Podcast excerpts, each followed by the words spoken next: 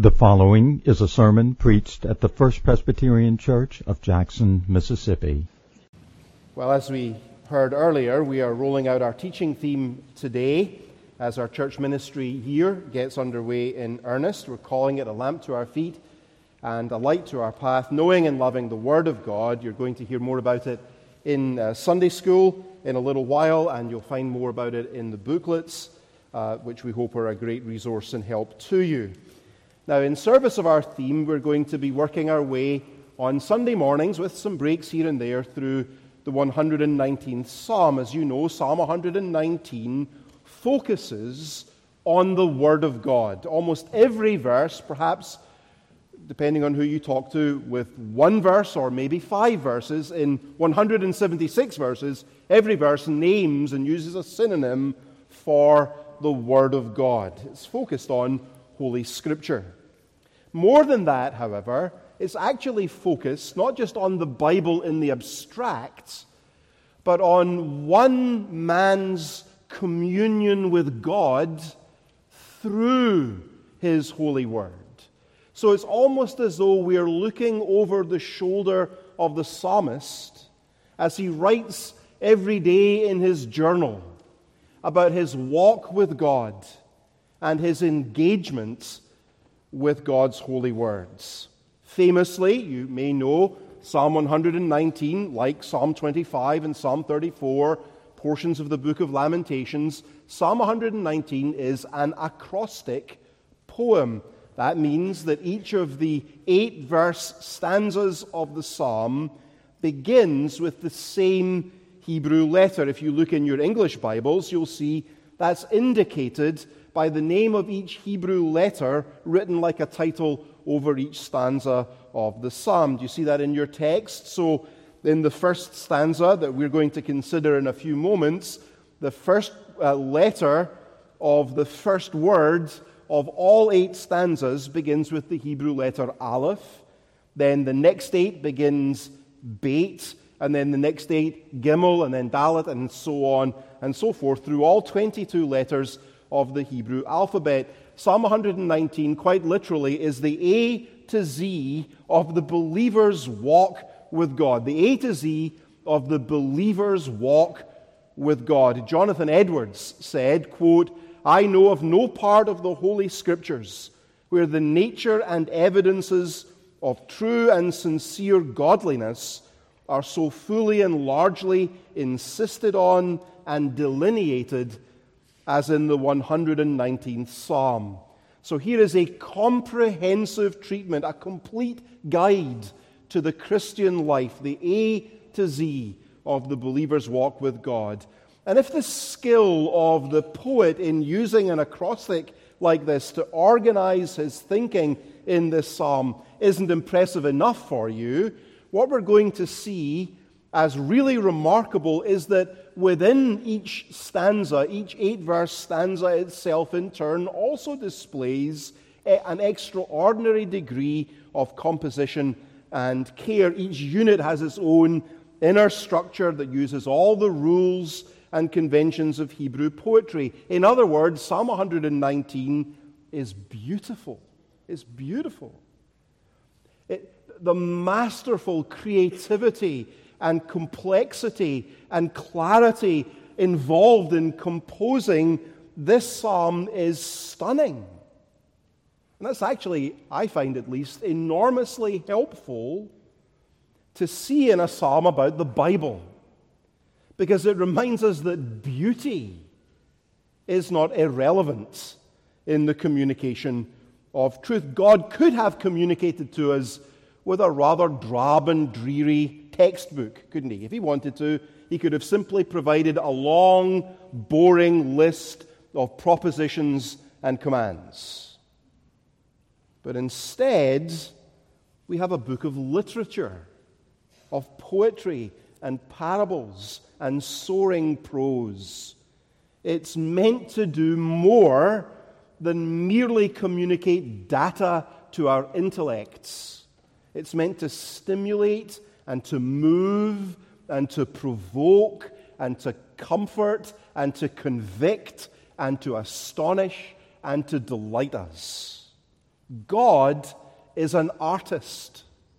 God is a poet. He makes beautiful things because He is beautiful in His holiness, justice, goodness, and truth.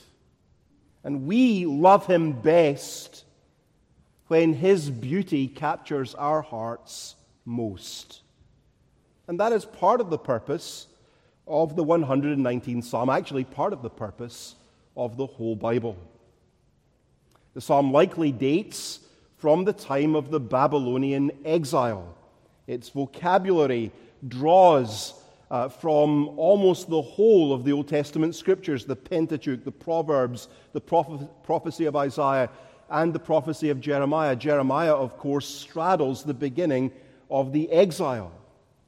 What's more, the psalmist frequently refers to himself as a sojourner. A sojourner is a, a resident alien in a strange land.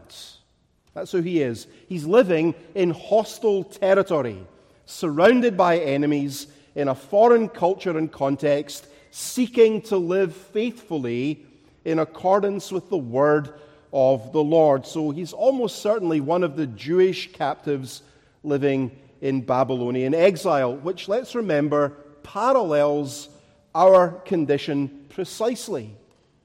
We too have no enduring city here. We are looking for a city that is to come, whose builder and maker is God. This world is not our home. We are, as Peter calls the church in Asia Minor, elect exiles of the dispersion. That is to say, we are sojourners, temporary residents, heading under the leading of God by His holy word for the new Jerusalem that is yet to come. And so the struggles and the opposition and the isolation and the resolution and the determination and the worship and praise that is the heartbeat of the 119th Psalm speaks with remarkable relevance to the circumstances and context of our own Christian lives. One more thing before we look at the passage itself. Uh, let me tell you something really extraordinary. Psalm 119 follows Psalm 118. Uh, actually, that, that may be one of the keys to interpreting this psalm faithfully. Psalm 118 is about the Davidic king, the heir of King David. It's about Messiah, ultimately, it's about Jesus. And the king in Israel, Deuteronomy 17, verse 18, is never to depart from the word of the law of God. When he sits on the throne of his kingdom, Deuteronomy says, he shall write for himself in a book a copy of this law, and it shall be with him, and he shall read in it all the days of his life, that he may learn to fear the Lord his God by keeping all the words of this law and these statutes and doing them, that his heart may not be lifted up above his brothers, and that he may not turn aside from the commandment either to the right hand or to the left. So, Psalm 118 describes the king. Psalm 119 pictures that king fulfilling his divine obligation to be a man of the book, to be in the word and obedient to the word. And so, as we read through Psalm 119, one thing to keep in the back of your mind is that again and again, here we see an echo of our Savior's obedience and commitment to the word of the Lord. This is a book about the Bible in general. It's a book particularly about our submission to and delight in and obedience to the Word of God. But over it all and behind it all, it is a book full of Christ. Now, today we're going to be looking at the first stanza, verses 1 through 8. If you've not turned there already, you can find that on page 512 of the Church Bibles. This first stanza is the, it's the front porch, it's the introduction to Psalm 119. Many of the themes we're going to see will reappear. Uh, we're going to see them here, and they'll reappear throughout the psalm in the weeks ahead. If you look at it, you'll see, I think, quite quickly that it divides evenly into two halves, verses 1 through 4, verses 5 through 8. At the end of verse 4 and at the end of verse 8, the last word of each line is the same word in Hebrew. In English, if you see that word diligently in verse 4 and the word utterly in verse 8, those are two different English words, same word in Hebrew, signaling the, the division of each section. Also, verses 1 through 4 speak mostly of they and them. Verses 5 through 8 speak mostly of me and you. Verses 1 through 4 state the facts. Verses 5 through 8 turn those facts into prayer. And so, verses 1 through 4, here's our outline the good life, the blessed life, the good life described. Verses 5 through 8, the good life, the blessed life, the good life longed for. So, the good life described and the good life longed for. Now, before we read the passage, let's bow our heads and pray together. Our God and Father, we pray that you would send us the help of the Spirit of your Son, who inspired the words before us, that he might illuminate our understanding and grant us grace to believe all that you would say to your church. For Jesus' sake. Amen. Psalm 119 at the first verse, this is the Word of God. Blessed are those whose way is blameless, who walk in the law of the Lord. Blessed are those who keep his testimonies, who seek him with their whole heart, who also do no wrong, but walk in his ways. You have commanded your precepts to be kept diligently. Oh, that my ways may be steadfast in keeping your statutes. Then I shall not be put to shame. Having my eyes fixed on all your commandments, I will praise you with an upright heart when I learn your righteous rules.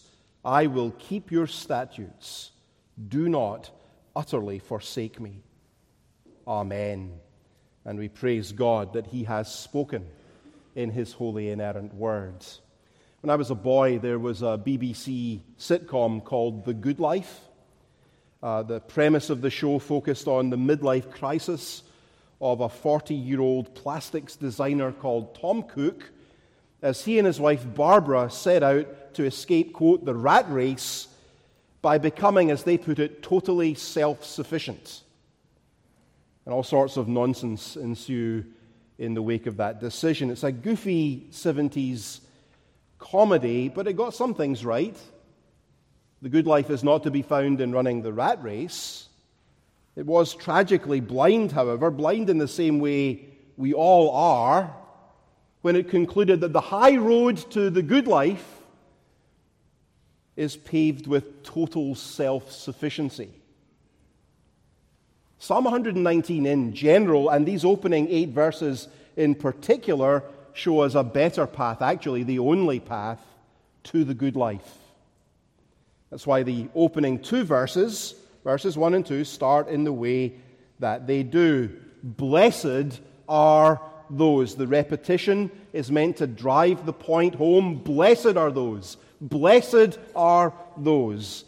The language, you may remember, echoes Psalm 1 that we read at the beginning of our service and that we're going to work at memorizing together in the weeks ahead of us. Psalm 1 describes the blessedness of life lived according to God's ways. The word blessed means happy under the favor of God. It is the smile of God shining upon his children, giving them his benediction, pouring out his grace, shaping their lives. It's truly the good life. And verses 1 through 4 describe that life for us. Here's the good life described. First of all, look how verse 1 puts it. First of all, the blessed person, the one who lives the good life, the psalmist says, is blameless. Do you see that word in verse 1? Blameless. Doesn't mean sinless. That's crucial. We mustn't think what the psalmist is saying is if you could just be sinlessly perfect, well, then you would live a blessed life. If that's what he was really saying, quite frankly, this would be a terrible psalm. Pounding away at our guilty consciences, verse after verse, for 176 verses. Just to remind us, we never will enjoy the good life because we never can be sinlessly perfect. That's often actually how I think we read challenging passages like this one that call us to blamelessness and to holiness. We read them and we say almost instinctively, that can't be done.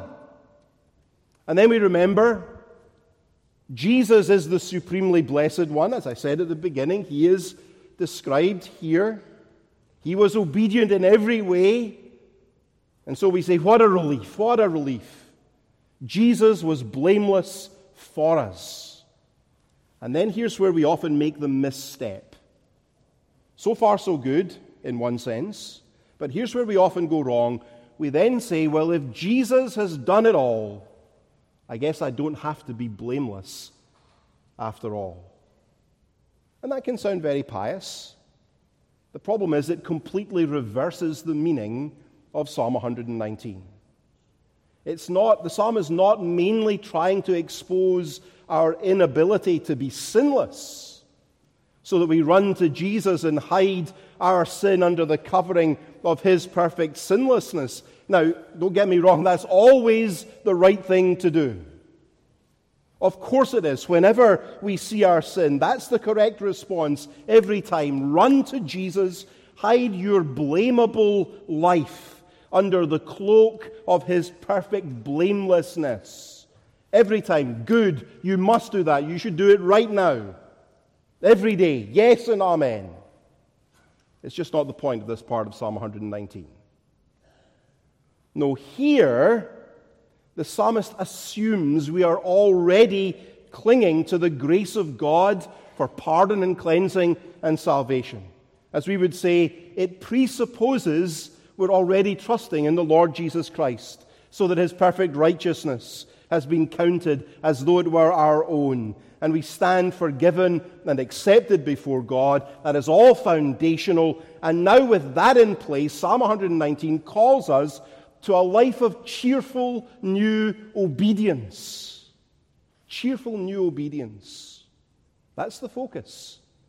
Just won't let us off the hook, will it? It won't let us rest content with justification alone, as if that was all that the Christian life requires. No, it calls us and presses us to go on to sanctification as well. It calls us to growing holiness.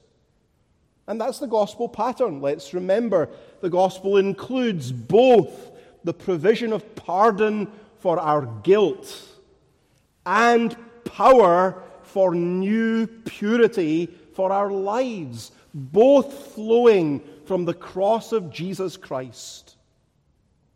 And so Psalm 119 says to us purity is possible. Now, if you struggle with besetting sin like me, that is good news indeed. You are not condemned to an endless and hopeless struggle purity growing, not perfect purity, not sinless perfection, but real, true, growing likeness to Christ is possible by the grace of God. Praise the Lord. Now, don't be shocked, therefore, to hear the psalmist say if you're a believer in Jesus, you can be blameless in this life. Doesn't mean sinless, but he does mean blameless. A blameless person is quick to repent, is quick to trust in Christ for grace. A blameless person lives with integrity. Mud will not stick. They are the real deal inside and out. They are above reproach. They are unimpeachable. That's what he means by blamelessness. Alec Motyer uh, translates this verse as Blessed are those who are integrated in the way. In other words, the way of God has become the way of their life. That's a blameless life. Now, does that describe your life? Or my life? Or is it the case, rather, that our Christian lives know so little of that happy blessedness with which Psalm 119 begins because we really believe deep down that actually sin will make us happier than holiness ever could. Isn't that our problem? We really think our sin is going to make us happier than obedience and holiness ever can. We think a good life, the good life that, that indulges sin, is better. And obedience is only going to bring misery. What a terrible lie that is. What a terrible lie. Blessed are those, happy are those whose way is blameless. The path to lasting happiness is a life of blessed blamelessness. Well, okay, you say, I want that. I want to be that person. How do I do it? Well, I'm so glad you asked. Uh, look at the passage again. The way of blessing is the way of obedience to God's law. Verse 1. The blessedly blameless person, quote, walks in the law of the Lord. Now, law there is the familiar Hebrew word Torah. It's unfortunate, really, that we translate it law because it really means teaching.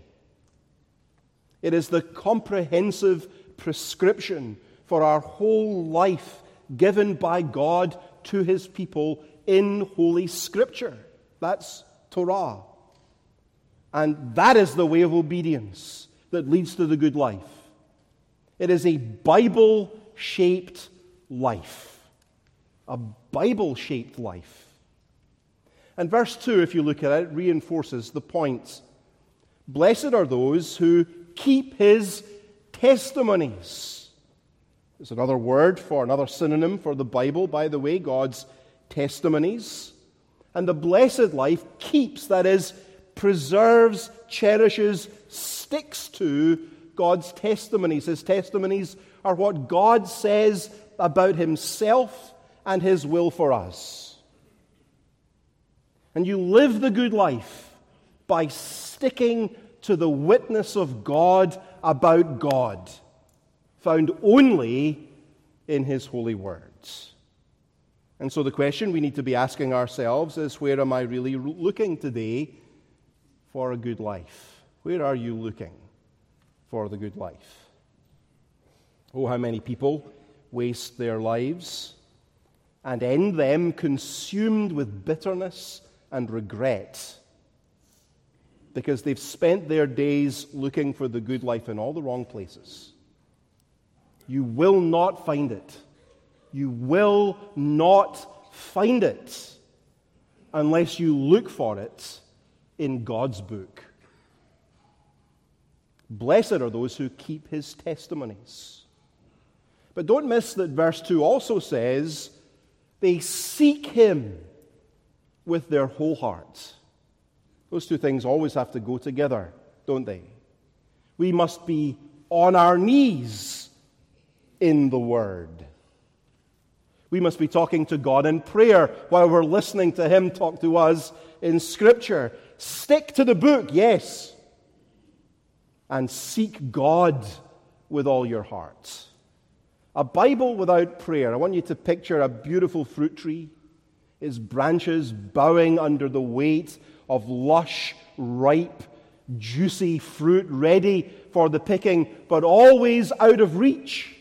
That's a Bible without prayer. Prayer is the ladder that lets you reach up and take what it has to offer. You get the blessing of the word by seeking God with all your hearts. If you struggle to unlock the meaning of Scripture, you feel sometimes like it's a closed book to you, have you turned the key of prayer?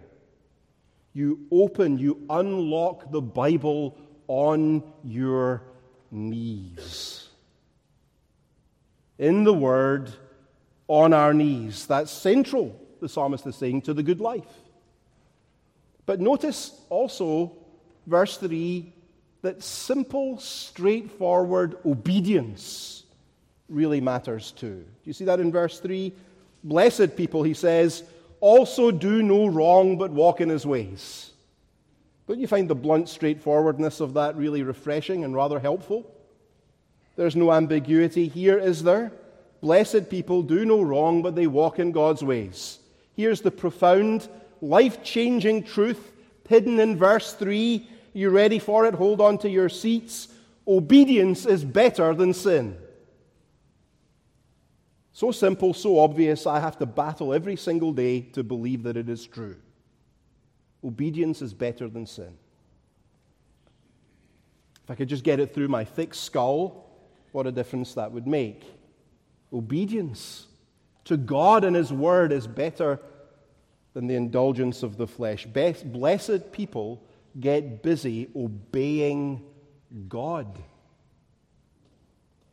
Look, it's just not correct to say, as I've sometimes heard said, that God is just as pleased with his children when they are sinning as he is when they're obeying. It's just simply not true. If you want to know his blessing, his smile, his favor, believe in the Lord Jesus Christ and do what he says. It's really not complicated. That's why the first part of the psalm ends as it does in verse 4. You have commanded your precepts, yet another name for the Bible, your precepts. You've commanded your precepts to be kept diligently. Remember, we said that word diligently can mean something like deeply or utterly or comprehensively or wholly. That's the kind of obedience God wants from us not a rough approximation, not good enough, but complete, wholehearted, thoroughgoing, all the way to the end obedience. Holiness, let's remember, real holiness is perfect likeness to Jesus Christ. Perfect likeness to Jesus Christ.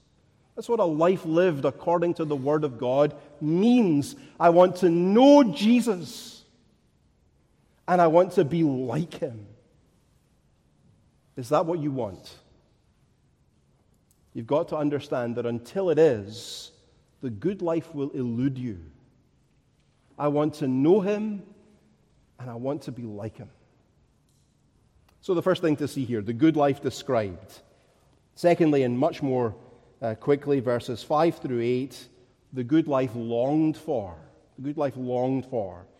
You'll have spotted, I'm sure, that the mood in this, this part of the psalm shifts in verse 4 because the psalmist now starts to address God directly.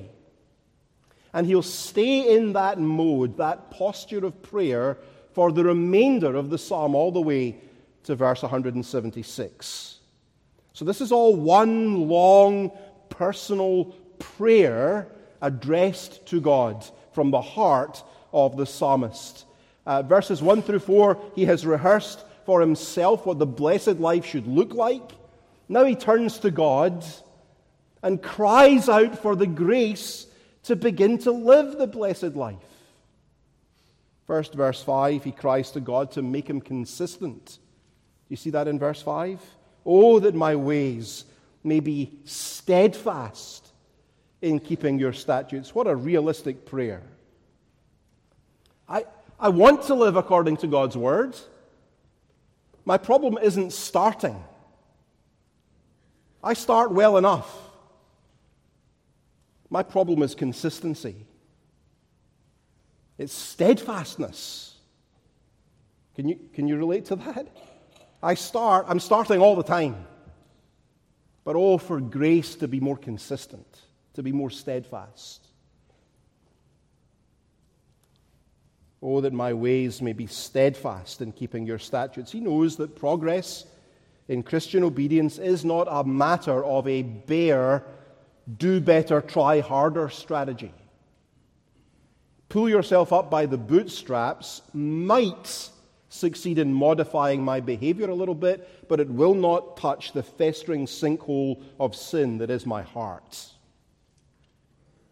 No, the power for purity, remember, is blood bought.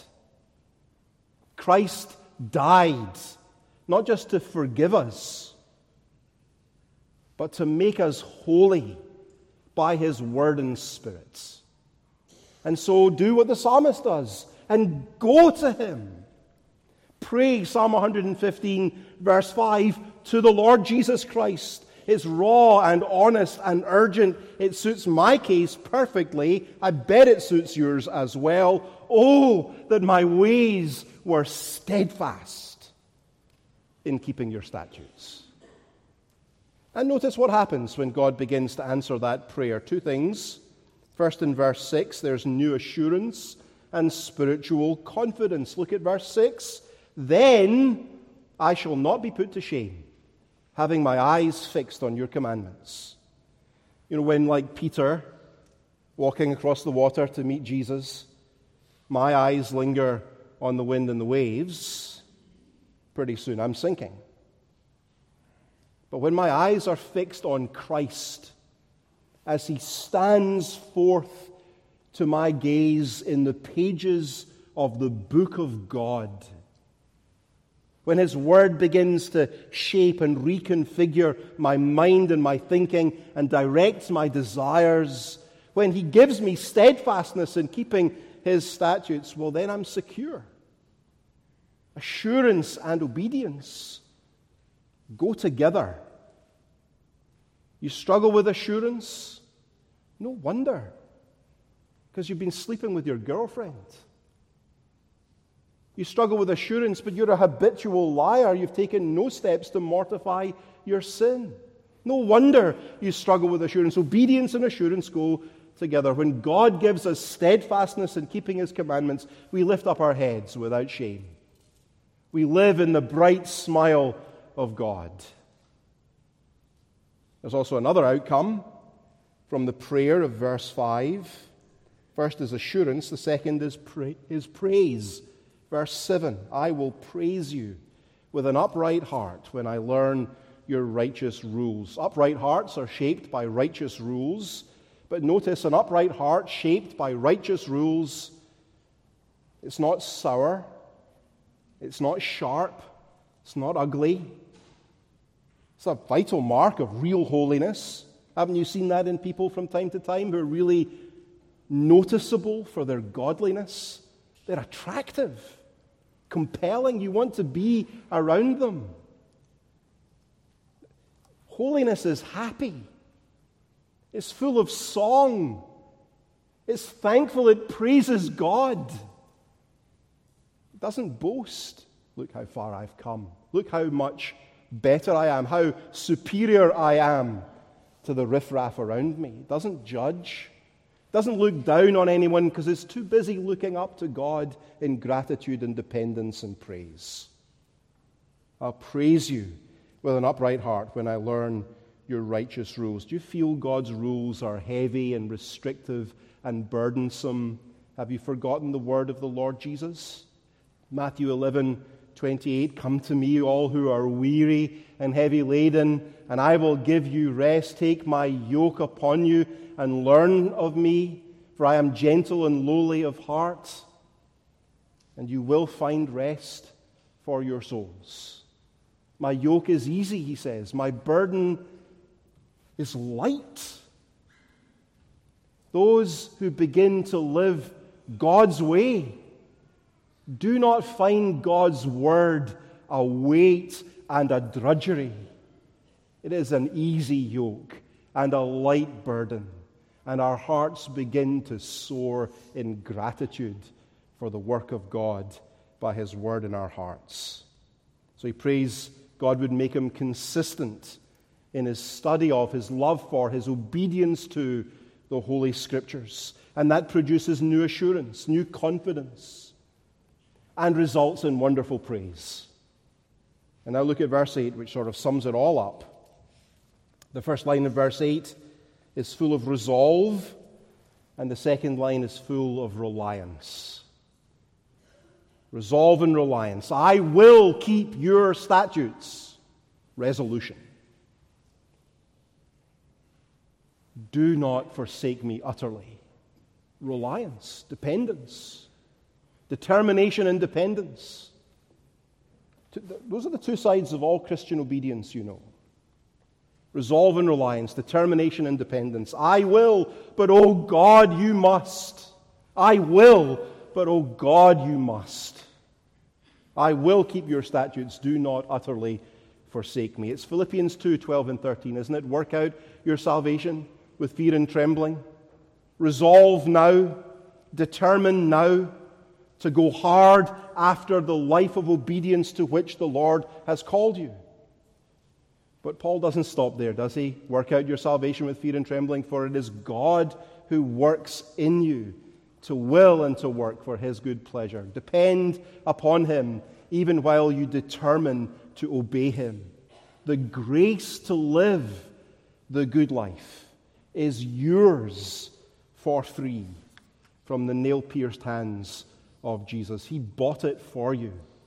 Claim it from him as you seek now to live for his glory. So, the good life described, do you see it?